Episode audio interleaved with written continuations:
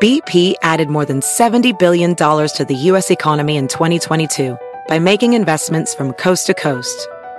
Investments like building charging hubs for fleets of electric buses in California and starting up new infrastructure in the Gulf of Mexico.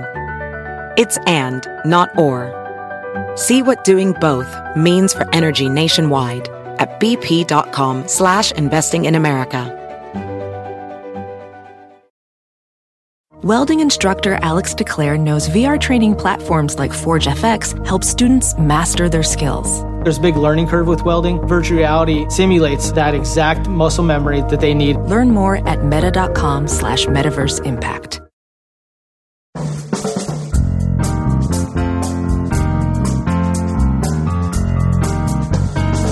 Brett McKay here, and welcome to another edition of the Art of Manliness podcast. When we think about people who can live anywhere, we tend to think about corporate employed remote workers and online entrepreneurs.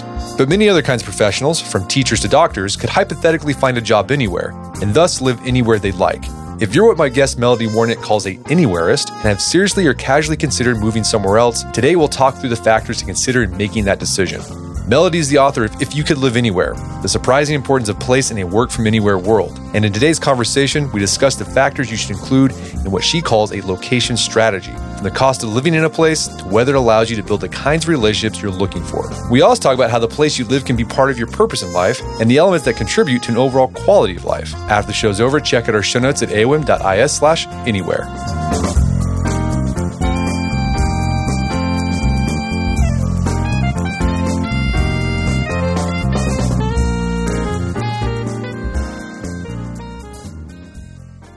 All right, Melody Warnick, welcome back to the show. Thanks for having me, Brett. So we had you on a couple years ago to talk about your book, This is Where You Belong. And it's where you highlight this research about this idea of place attachment, where it's like why we feel like we belong to a place, why we like a place where we live. And you use that research to provide insights about how people can learn to love the place they live. You got a new book out, similar theme of, of place attachment, but it's called If You Could Live Anywhere. And it's all about picking a place you love so you'll you'll so you'll move there what made you explore this idea of how to pick an optimal place to live so I'm kind of obsessed with the idea of place in general. But even before the pandemic, we kind of forget this, but lots of people were starting to shift to remote work. We were seeing towns offering, you know, $10,000 bonuses to people who were remote workers who would move there. And so I started just noticing also that in my own hometown of Blacksburg, Virginia, people were arriving who weren't coming there for any particular job. It was just they could live anywhere and they had done some research and this was the place that they chose. So I, I became really interested in how people were making those choices. And then on the flip side, I was starting mm-hmm. to, you know, speak with economic developers and chambers of commerce, you know, doing some speaking related to this is where you belong. And that made me aware of this whole underworld of community economic development agencies who are desperately trying to attract talent and retain them. And so I just became curious about that kind of connection between communities who want people and people who are looking for the right community to live. Yeah, I hope we can talk about that because my our own my own town, Tulsa, is sort of on the vanguard of that of yeah. paying people to come to move here. But you make this case that a lot of jobs today are what you call anywhereist careers. What are your typical anywhereist careers? And then I and then we'll talk about some of the surprising ones you think you wouldn't think would be any, anywhereist careers. So I think when people think anywhereist, and that's just kind of the term I use for anyone who's a lo- location independent worker in some way, we automatically think of remote workers. And that can be these days, you know, almost anything writers and marketers and coders and podcasters and accountants and life coaches. A lot of jobs that didn't used to be remote have gone remote. Something like 30% of Americans have the option of working remotely five days a week. And that's like 117 million Americans. So this is not an insignificant number of people, but anywheres are not just remote workers. I think of them also as just anyone who has greater than average autonomy when it comes to choosing the place they live. So that could be a gig worker or a freelancer or an entrepreneur or a retiree uh, you know, maybe not your Broadway actors who, you know, are still tied to a specific place or your dolphin trainers, you know, who kind of have limited options where they're going to live. But the other part of this is that even if you're not a remote worker, a lot of people are kind of realizing, hey, I have one of those jobs that really can be done almost anywhere. They're teachers, they're doctors, they're lawyers, they're builders, they're designers. So the jobs aren't necessarily portable, but a lot of people have kind of that anywhereist moment where they're making that choice about where to start the career or where to go next. And the answer might not be just any place, but you probably have more choice than you think, even if you're not completely location independent. Right. Is like a lot of jobs, they're in demand everywhere. So I think you mentioned one person, she was a like a reading specialist for elementary school teacher or yeah. kids. And so like that's like an in-demand job. And so she could just go, she could live anywhere. Like she could literally and it but it's tied to a specific place, but she could be any place. Right, exactly. And, and that's exactly what she did. She and her husband were living in Santa Cruz and realized that their careers were, you know, they, they weren't exactly remote, but they could be done in a lot of different places. And so they did this huge road trip all over the country and explored lots of different places, eventually settled in Graham, North Carolina, a small town in North Carolina, not far from Greensboro. And in for the first time in their lives, they could afford to buy a house. And that meant that Janae could start a business baking sourdough bread. And so really that shift in location changed a lot of things about their lives. Well, so th- what this makes this interesting. This is a different dynamic from maybe what our parents are used to. Your parents would just they'd go to the they'd move someplace because the job was there right? Like my dad moved to Oklahoma 100%. City. Yeah, so you had no choice. You had to make you had you had to learn to love the place you live, right? This is where you belong. Like the first book would be for that type of person. yeah, exactly. And I am totally on board with that idea. And, and, that's kind of why I wrote the first book. You know, my husband got a job at Virginia Tech. You know, academics are one of those people that are kind of semi anywhereist where they have moments of being able to choose, but aren't entirely remote ever. And, and you know, there's this feeling of you only have so many choices. You're going to go where the job takes you. But I think for a lot of people, just our relationship, our expectation from our place has changed. I think exactly what you said. It used to be that people just, they got the job and they went wherever the job was and, and that was it. And now there's some research that people who are graduating college choose the city where they want to land first and then they get the job. So, you know, being in the right place is the most important thing in that equation. And I think it's important for most of us, maybe even more than we think. Well, this is a challenge though, because I think a lot of people who could work from anywhere, they don't take advantage of that because like choosing where to live, that's just like another thing to think about. And there's so many factors and it can overwhelm people. For example, my wife and I, we could work from anywhere, but we've been in Tulsa, Oklahoma for 16 years. We don't plan on moving anytime soon, probably ever. So why is it that you know are some anywhere's game for moving? Because I'm sure there are. There are people you highlight people in the book. They they're going to try different places, but others like us aren't. I actually think that you're maybe the best case scenario. you know, I think when people all of a sudden realize that they have that freedom to move anywhere, that they are location independent, it's sort of this heady moment. Um, and people feel like, oh, we're wasting that if we don't move. But the reality is, you know, not everyone needs to move and you shouldn't feel like you have to.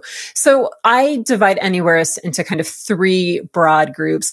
There are wanderers who are just people who really crave adventure. These are maybe more like digital nomads, people who are who are trying out lots of different places and aren't in the the mindset of really trying to settle any particular place. And then there are seekers who are a lot of the people I write about in the book who have that freedom to be location independent and they want to make the most of it. They want to find the right place for them. And so they're sort of in that process of actively looking. But the third category is what I call settlers. And those are people who maybe have that freedom to move, but don't need it because they're happy where they are. And, you know, in my mind, you know, I, I, wrote a lot and this is where you belong about the value of putting down roots in a place. And I, I still think that that's true. If you're in a place that you love, that's serving you and your family, you've probably built up a lot of social capital there. There's no reason to just think, well, geez, my boss just came and told me that I can work 100% remote. So I need to find, you know, I need to find my new city.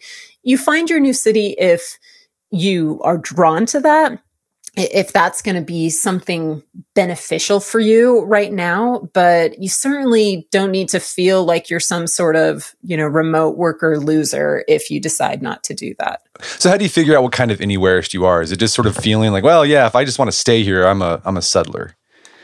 Yeah, I tend to think it is just kind of your mindset around moving. And that can change throughout your time in a place. You know, for a lot of people, it's like, we really loved this city when we were young and single, and now we're starting to have kids, and it's just not working for us quite as well as it used to. So we definitely go through you know, we're not necessarily just one or the other permanently. We can move across these categories. Well, if you are in a place where you can move anywhere and you think you might want to move, you recommend developing what you call a location strategy. And, and that involves thinking about going deep into, you know, what's worked for you in the past, the kinds of places you're drawn to, and what elements of your life are the most important to you that you're looking for in a community. For example, might be if you have kids, really good schools are important, or you want you know easy access to nature. And then you also recommend you know thinking about those deal breakers. You know maybe you can't deal with a place where it's 100 degrees plus in the summer, or you know you can't deal with like just a, a long bleak winter it's going to just grind you down so those kind of factors and then you think about in the book you focus on some big overarching factors you might want to consider when you're developing your location strategy. So let's talk about some of those. The first one you talk about in the book is recognition. What do you mean by a community giving you recognition? So it's kind of going back to that idea we were talking about where there is this whole effort at talent attraction and retention. So there are communities out there that want you. And it's sort of like an echo of what we might look for in our workplace, right? For people to be truly satisfied at work, they need to feel recognized and rewarded and appreciated for what they're doing. I think towns kind of, especially when we're location independent or remote workers, towns become our office. They're providing some of those things that we've always saw in our workplaces and towns can give us some of those. So I started thinking about, you know, what are the ways that towns sort of recognize us? And I think it starts with a community that is willing to welcome you. You mentioned Tulsa Remote, which I think is the original program started in 2018 that started offering $10,000 to remote workers who were willing to relocate to Tulsa. And, you know, it was like BYOJ, bring your own job. And to date, around 3,000 people have done that and have brought you know all these economic benefits to Tulsa. And it's gone so well that dozens and dozens of cities across the country have started similar programs. So you have like Bentonville, Arkansas, that is offering $10,000 and a bike to ride on the mountain bike trails around Bentonville. Other cities are offering free land to build a house on or a, a, discount if you buy a home here, or we'll help you pay off your student loans. There's a website called Make My Move that catalogs these offers. So a, a town doesn't have to pay you to move there per se to be a welcoming place. I talk about Iowa City and Cedar Rapids, Iowa, that created a program. It was called the Wingman Program. And if you were someone who was moving to the area, you would get matched with sort of a community mentor who would take you out to lunch. They would introduce you to a couple people they would maybe take you to a community event. So I really like to look at what our communities doing to show that they're welcoming places, that they're open to you, and that this is a place where you can settle in and build a life. And so that's kind of what I think about when I think about recognition in a community. So you also talk about another factor to think about in your location strategy, and that's the cost of living basically right? How can living in a place make you feel wealthier? How can where you live make you richer? So that is one of the uh, probably the number one motivator behind mobility among location independent people is this idea that you can basically give yourself a raise by moving to a city with a lower cost of living. So, you know, for instance, if you're in San Francisco and your job is remote and your boss says, yeah, feel free to move anywhere and you'll make the same salary. If you move to say San Antonio, Texas, it's like getting a 200% raise because the cost of living in San Antonio is about 43% of what it is in San Francisco. So, you know, some companies do adjust salaries depending on where you live, but there are definitely places where your money will go farther and a good cost of living calculator online will tell you that. I think for most of us, you know, we're looking at home prices, which have skyrocketed in the past couple of years. And so the thought of moving to a community where, hey, I can afford to buy a home or I can save you know, several hundred thousand dollars if I live in, you know, this small town versus the major big city. That's a huge factor in quality of life, right? If you have all of a sudden a lot more spare cash and, and isn't just home prices either. You know, we, we think about things like transportation costs or food costs, healthcare, entertainment, fuel, insurance. We call this geographic arbitrage. And that's a term for this way of kind of using your location to gain a monetary advantage. For a lot of people, that's simply something like moving to a state that has no state income tax or moving to a state that has lower property taxes than you're used to. Some people even, you know, move to other countries. Uh, you know, if you are willing to go be an expat in Costa Rica or Portugal, you could have a really good quality of life for less money. And I think that is you know a huge factor for a lot of anywheres. Yeah, you saw this in the pandemic. A lot of people moved from really expensive places, like from California, for example. That's the one you hear about in the news all the time, to cheaper places because they're trying to take advantage of you know, their jobs now remote because they had to go remote and they're going to go someplace cheaper.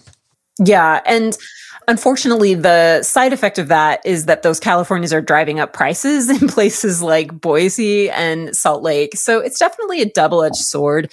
Yeah, I'm always, I, I love, you know, do, I do the Zillow thing. We're always comparing like oh you have a friend moving to california from tulsa and you see what you know oh, how much does a house go for in california it's shocking it's always shocking uh, to me because it's like uh, this like tiny home that would be you know 150000 in Tulsa, it's like 700,000, 800,000, sometimes a million dollars. And like, if you moved from California to Tulsa, you would be, you could buy a mansion for like what an average home would go for in California. Well, totally. And people do, you know, like I remember we lived in Ames, Iowa for six years. My husband was in grad school there and we had friends who, or they became our friends who moved from California to this, you know, little college town in Iowa. And they had the nicest house of anyone that we knew. And I don't think it was that they were just rich. It was just that they had owned a home in California and they sold it and they moved to Iowa and they were like, you know, we're millionaires now, apparently. um, you know, like there's this other thing that happens where we kind of create these anchor points for pricing based on where we live. And that's why when you're moving from one part of the country to another, it can be shocking. You know, the differences in prices, sometimes in good ways and sometimes in bad ways. You know, like a really hard move if, if they moved back from Iowa to California just because the the pricing is so different. All right, so if you're anywhere, you've got some ways to make make some money here. So first, you got cities that are probably going to pay you money to move there. Tulsa will pay you $10,000 to move here if you're a remote worker. And if you're moving from California to Tulsa, you're going to save a bunch of money on cost of living. So this is it could be you could it could be substantial. Uh, yeah, absolutely. And this is, you know, as we've looked at remote workers and location independent workers making these choices, cost of living and, and affordability is number one f- for everyone. And I think that's probably even more true now after a year of inflation and crazy real estate prices. So it really is a huge factor when people think about where to live next. Uh, are there any calculators that you recommend checking out online off the top of your head that are pretty solid? CNN ha- CNN.com has a good cost of living calculator. I think the New York Times has one. There's just a ton out there. And, you know, don't put all your belief in a single cost of living calculator because those numbers do change. But if you're making this decision for yourself and thinking of moving to a place based on affordability, definitely take the step to really research for yourself. You know, how much am I going to pay for car insurance here? Or will I have to fill a boiler with oil at the beginning of winter? You know, expenses really can shift from one area of the country to another. You know, like you think of New Yorkers, one of the most expensive cities in the world, but a lot of them don't have a car. And so there are different things that can kind of balance out some of the expenses in different parts of the country. We're going to take a quick break for a word from our sponsors. Wedding season is coming up, and if you are preparing for the big day, I know wedding planning can be really intimidating, but finding the perfect suit shouldn't be. Indochino makes it easy to get a fully customizable suit right from your home. Don't just wear any suit on your big day, wear a custom made to measure suit. Suits start at just $499, which is about the same price you'd pay for an off the rack suit at a department store. And they've also got custom made to measure shirts starting at just $89. So I've talked about my Indochino suit on the podcast before. They've been a long time podcast sponsor. It's navy blue. The measuring process was super easy. They got these video guides you follow. You'll need another set of hands to help you out with that. But the really fun part is customizing it. Got to customize how I wanted the lapels on the jacket, the pockets, the lining. I went no pleats on the pants on this suit. A lot of fun. And then in a few weeks, you have a made to measure custom suit sent directly to your door. When planning your wedding, get a suit as unique as you with Indochino. Go to Indochino.com and use code manliness to get 10% off any purchase of $399 or more. That's I N D O C H I N O.com, promo code manliness. And now back to the show. All right, so another value to consider in your location strategy as an anywhereist is connection. Uh, what do you mean by connection? So, connection, I, I, just mean relationships with other humans where you live. And that I think is uh, probably the number one most important thing that people can have if they want to be happy in a place, if they really want to be a settler and, you know, find the right place and settle there. You have to have friends where you live. Like people, towns have personalities, which can be hard to pick up on if you're just visiting. But you know, you think about who are the kinds of people you like to hang out with typically and where do you imagine meeting them? I've done some location coaching recently, you know, helping people make these decisions about where to live. And one woman I talked to, I think took a really great approach. She was considering Denver versus Bozeman, Montana and so she would do visits to these cities and she would kind of strike up conversations in the line at the coffee shop. For her, a big thing is hiking and yoga. So she would go to the yoga class, you know, find a local yoga class. And then afterwards, she would kind of like, try and talk to a couple people and invite them to go hiking with her. And, you know, if that was a success, that was a pretty good sign that she could find her people in this community. So I think, you know, for a lot of us making these anywhereist moves, we're not necessarily moving to a place where we already have a lot of friends. Although some of us are, that's certainly something important to consider. But, you know, when you're looking at a community, try and figure out where do you imagine meeting people? What are your entry points going to be to this community. I think also blind friend dates are great. You know, the internet can be an awesome place for friends. It doesn't replace in person friends in a new community but I think it can facilitate that. So you throw out online, you know, on Facebook or Instagram or whatever, hey, I'm thinking of moving to Rochester. Who do you know in Rochester? And you start having, you know, coffee dates with people. And that can kind of give you a sense of will I be able to make friends here? Will I find my people? Yeah. And so that's an important thing you might move someplace and let's say you have an interest I don't know. I can't. I can't think of a hobby off the fly top of my like fly fishing. I don't know. I'm just fly fishing. I did some fly fishing this weekend. But you move to a place and you want someone to fly fish with, but no one does that there. Well, I mean, you probably live with it, but it'd probably be better to move. If that's important to you, you might want to move someplace where there's a active, vibrant fly fishing community. Yeah, absolutely. And just kind of identifying that beforehand, like, oh, I really love to play rugby. Is there a group in this town or nearby that plays rugby? You know, like those have been my friends in the past and they don't necessarily have to be your friends in the future, but if that's something that's important to you, identify if there's a community for that in this new place that you're thinking about and sort of find out how can I tap into that when I get there. You know, no matter where you go, it's important to remember that moving sucks and you're you're very likely going to have a period of time where you feel a little lonely and you know there it's a process to make friends in a new community but if you can give yourself that head start of you know i'm going to go to this yoga class and i'm going to take my dog to this dog park if you know that there's a few concrete things that you can do to try and make friends, I, I think it makes you feel a little better about it. Well, and speaking of communities having their own personality, you know, some communities might be like Mayberry, right? And that's and you think, oh, this is great, but for some people that might actually be bad. It's like, ah, to them, it's like these bunch of busybodies up in my business. I just want to be left alone.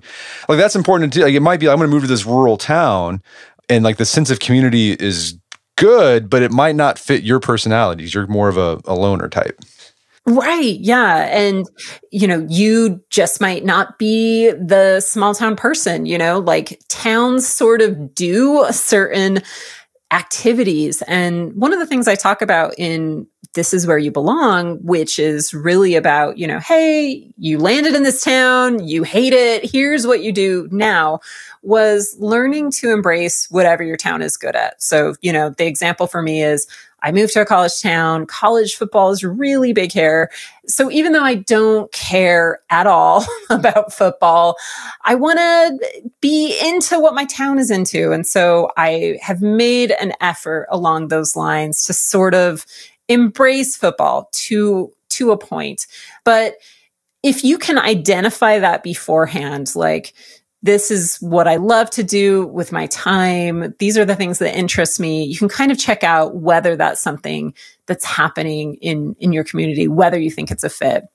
I, I, talk in the book about a woman who was on a road trip with her husband and they fell in love with this small Midwestern town that had really adorable homes that were affordable. And just kind of on a whim, they decided to move there. They bought a house people were indeed friendly, but they just realized fairly quickly that they just didn't fit in. It didn't it didn't feel like them. And so she became very focused about figuring out where are we going next? Did a ton of research. You know, for her, it was important to be in a community that had yarn shops and movie theaters. And, you know, her, she identified her dream place was Eugene, Oregon. So a, a far cry from a small town in the Midwest. But sometimes we have to have the experience that wasn't a fit to really I identify what the fit would be. Well, related to this idea of connection is is family or you know proximity to family. When you talk to people who are considering moving, is living by family a, a big factor? It is for some people and it's not for other people. It's one of those things where for some people that is the thing that they're trying to get closer to parents or siblings or you know maybe adult children and for other people it's more like how far away can I get from these family members? We definitely saw that as a driver of moves during COVID. You know, I think that was an aha moment for a lot of people. I live on the other side of the country from my family, and all of a sudden there's this you know pandemic that's going to keep me from having any contact with them for a long time and studies have shown that almost half of Americans during COVID had some sort of reassessment moment of where they were living. And I have to imagine that family factored big into some of those decisions, you know, like having support as you raise kids or being near aging parents. So I, I think there's also research that shows if you live within an hour of several family members, you're more likely to stay. So I think family should be a big consideration, at least a consideration in the sense of you need to decide really intentionally whether this is important to you to be near family. And, you know, it's okay to decide that it isn't, but it's something that everyone probably needs to weigh. My family, in our mobile years never really prioritized living near parents and siblings. We ended up in Virginia. Most of our family is in the West, Arizona and Idaho and Utah.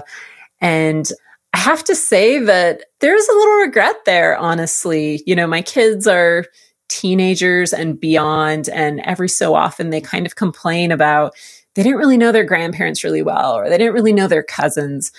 And, you know, we're always making trade offs like that when we decide where to live. So, you know, that's a question to ask yourself. What are you going to regret most when you make a choice about where to live? Yeah, it's a tough one because my experience talking to people about this issue, it's like a the, the grass is always greener. It's like people who live away from their families like, "Oh, I wish I wish I lived near my family. It'd be so great. You know, mom and dad could help out and my, you know, the kids can know their cousins. And then the the people who live by their family, like, oh my gosh, I need to get away from my family. There's like so much drama and it's just crazy. I'm just tired of it. I need some space. It's hard to figure out. I think you don't know until you you actually do it.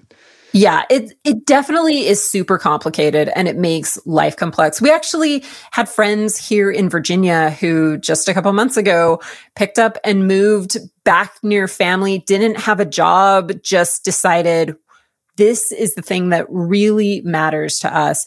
And so far, based on what I've seen on her, you know, Facebook account, they're super happy with that decision. You know, they're doing dinners with parents and siblings and cousins are playing with each other. So, you know, maybe that's like the idealized honeymoon phase of living near family. You have a couple months where you're just like, this is amazing. And then all of a sudden there's, yeah, the, the drama and the angst of it. Yeah. So it's not without its problems for sure. Family is complicated.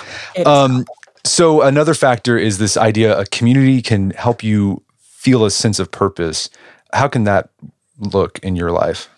So that again kind of goes back to this idea that, you know, our town can sort of provide some of the things that typically we've looked for in our workplaces. There was a study that Adam Grant did with Facebook where they surveyed thousands and thousands of Facebook employees all over the world and asked them what mattered most to them in their job, what helped them be engaged and and feel satisfied with their work. And it sort of boiled down to what I call the 3 Ps, profession, people and purpose. So profession just being people want to feel like they are good at their job, they're learning new things. People is you want to feel like you like your boss and your colleagues.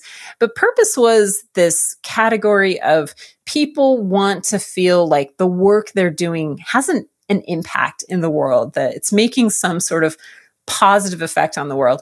And the reality is, how many of us have a job like that, right? you know, like that sounds really nice.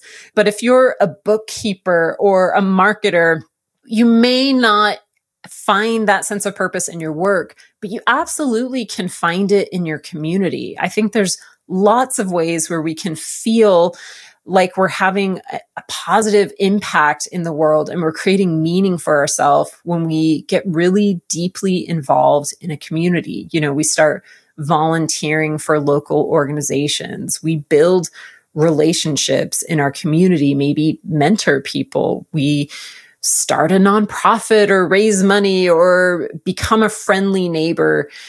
Really fairly simple actions that can help us remember sort of uh, what what we want big picture in our life. Right. So maybe you can look for a place if there's something that's re- like a, a cause that's really important to you. Like if I don't know, conservation is really important to you. Maybe there's a, like a small town where that's you know sustainable farming is a thing where you can be around that and take part in it um thinking like church like that's a big part of people's purpose in life for a lot of people and maybe you pick a place where there's a, a vibrant church community there or maybe you go to a place where it, it's not that vibrant and you feel like you can get things going again yeah I, that's actually a, a really great point that you know one of the things that i do in the book is talk about uh I talk about a lot of small towns because that's kind of my my secret mission here is to make people give smaller towns a second look. I think a, a lot of them have a great quality of life to offer,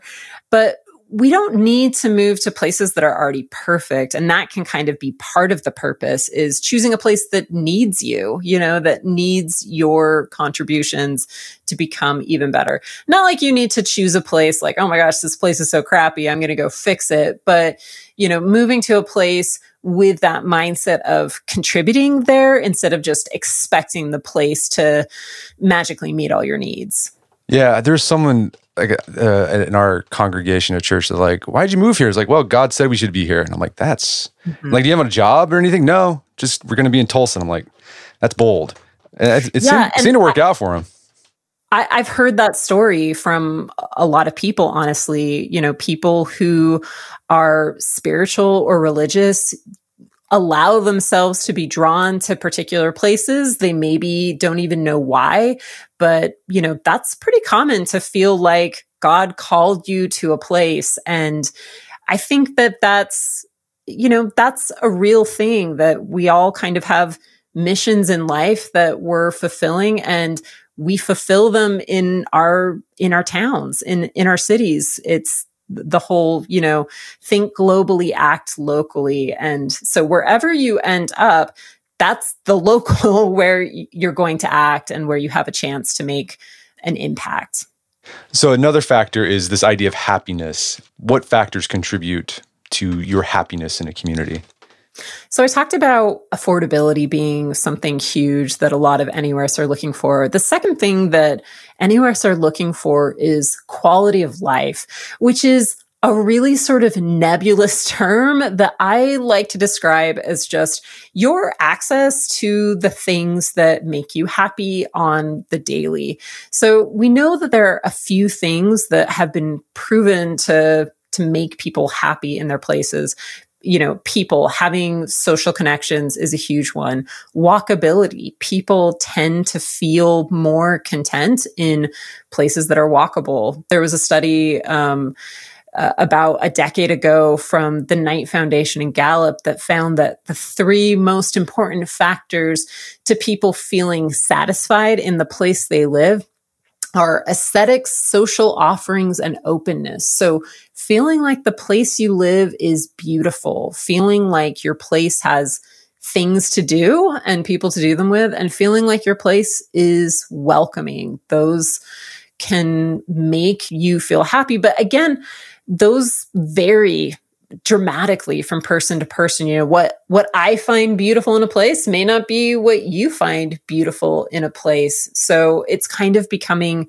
you know familiar with what that looks like for you and i, I sort of think you know understanding what in your daily life will bring you joy. One of the stories I tell in the book is of a couple, Amy and James Hebden, who were living in Seattle. Amy started her own business and James joined her. They could move anywhere and Seattle was really expensive. So they started this process of looking around, but their number one consideration was honestly chickens. You know, they really wanted to raise chickens. They were excited about having the chicken kind of life and, you know, like having a, garden and canning peaches and things like that. That was really high on their list of what's going to make us happy in our daily life. And so they they ended up in a town in Tennessee and and are doing really well there. So I think if you can sort of identify, you know, having a place where I go every morning to grab coffee is going to make me happy, or having a great library is going to make me happy. Those are kind of the quality of life factors that matter to you and that should be on your location strategy list for sure. Yeah, you talk about, you highlight the mayor of Paris, Texas. She had an initiative to make it a 15 minute city where anyone, you can get to anywhere in the city in 15 minutes, whether by foot or public transit or bike. I kind of like that's one of the things I love about Tulsa is that you can get anywhere in Tulsa in about 20 minutes or less. You can get downtown in 20 minutes, have a great meal, and then get back home in 20 minutes. But then it's also I love the location because we've we're like really close to nature. But I'm still in the city. Like that's important to me. I would hate to live someplace where I'd have to drive hours to get someplace remote. But with Tulsa, man, I, I, we got everything. We got the Apple Store. We've got a big arena. Taylor Swift comes, but then I can go to the the Ozarks if I want to. Yeah, I love how you're selling Tulsa right I'm now. Sell, Tulsa's like, great this is what you do when you love a place. You know, you develop this thing called place attachment, which is just those feelings of being at home.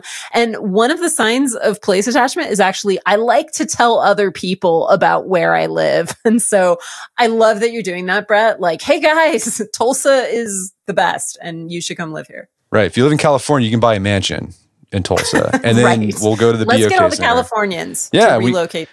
We, we got the uh, the river walk. We got like nice uh, trails along the Arkansas River. It's it's fantastic. So this is all all these factors are they're really abstract. Like you can go online and do some research in these different Facebook groups, but you you don't really know until you actually visit the place. Like how do you?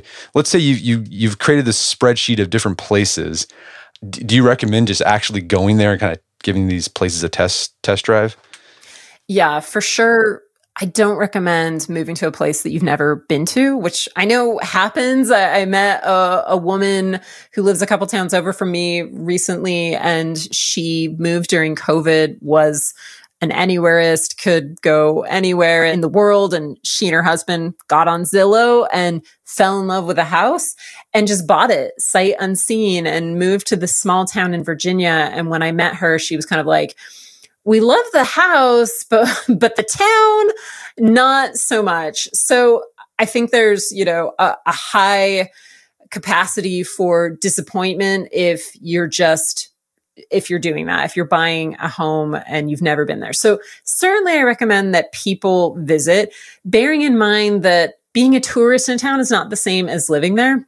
So, uh, you know, I mentioned people who have done, you know, a month in, each in different cities or who have done a, a road trip around the country. If you can do if you can swing that i think that's a great approach most of us can't so i think you know doing a visit kind of absorbing the vibe in a place is, really helpful. Doing your research to figure out how much of the things you're looking for does this community offer. But I think kind of the ad- addendum to that is that no matter where you live, you will almost certainly get to a point where you think you've made a terrible mistake. it's almost inevitable. And that's because a, no town is perfect, and it may take you a hot minute to discover why. But B, it takes a while for us to fall in love with communities. Place attachment peaks about five years after you move somewhere. And, five years is a long time to feel like you don't necessarily fit in. So I think, you know, we can choose to to be intentional about falling in love with the place that we've chosen even though you know once you move there you might discover some of those faults. And also you know none of these decisions have to be permanent. You don't have to stay in a place that turned out to be horrible for you but I think you got to give yourself a lot of grace and you have to give your new community a lot of time. This is just a process. Even, you know, no matter how carefully you've chosen, it just is going to take a, a little while to really fall in love with that community. Okay, so yeah, do a test run. I, I think I imagine the best way to do a test run is instead of staying in a hotel there, like do an Airbnb, like in For a sure. home, right? So you actually feel what it's like to live, right? Because like the hotel's usually off by the highway and it's different. Airbnb it for a week. If you can do a month, fantastic. And then yeah, give it time because it takes a while to get that place attachment. And then yeah, don't be afraid to course correct. I mean, you talked about that one family. They went to Iowa and they're like, we don't like Iowa or the Midwest, wherever they were, and they went to Eugene, Oregon. Right. Yeah. So you definitely can course correct, but don't course correct too soon. You know, Okay. be as intentional as you were about creating a location strategy for yourself and being really thoughtful about where you want to live. You should be just as intentional and thoughtful about settling into the place and trying to make it your home. So, yeah, I think doing a test run, staying in an Airbnb, trying to meet people, attending community events, eating at local restaurants instead of McDonald's, like living like a local would live. You know, a week isn't probably enough time, but it will certainly give you a sense of what life would be like in this place, which I think is what we're all imagining for ourselves. You know, what would it be like to live in this place? Well, Melody, this has been a great conversation. Where can people go to learn more about the book and your work? You can go to my website, which is my name, melodywarnick.com. And I have links to my books, This Is Where You Belong, and If You Could Live Anywhere. And you can also subscribe to my newsletter, which is all about place and why it's so important to us. Fantastic. Well, Melody Warnick, thanks for your time. It's been a pleasure. Thanks so much, Brett. I loved it. My guest today was Melody Warnick. She's the author of the book If You Could Live Anywhere. It's available on Amazon.com and bookstores everywhere. You can find more information about her work at her website, melodywarnick.com. Also, check out our show notes at aom.is slash anywhere, where you find links to resources where you can delve deeper into this topic.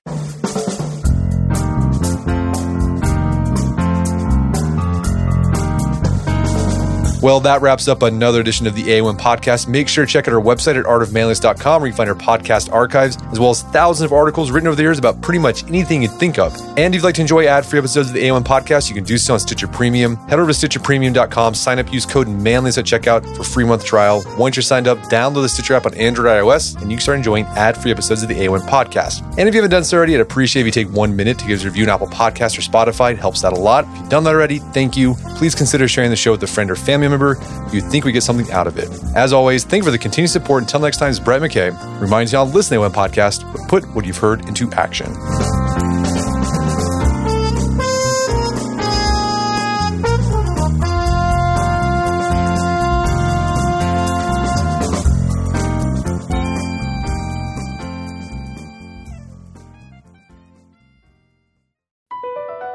Across America, BP supports more than 275,000 jobs to keep energy flowing. Jobs like updating turbines at one of our Indiana wind farms and producing more oil and gas with fewer operational emissions in the Gulf of Mexico. It's and, not or. See what doing both means for energy nationwide at bp.com slash investing in America.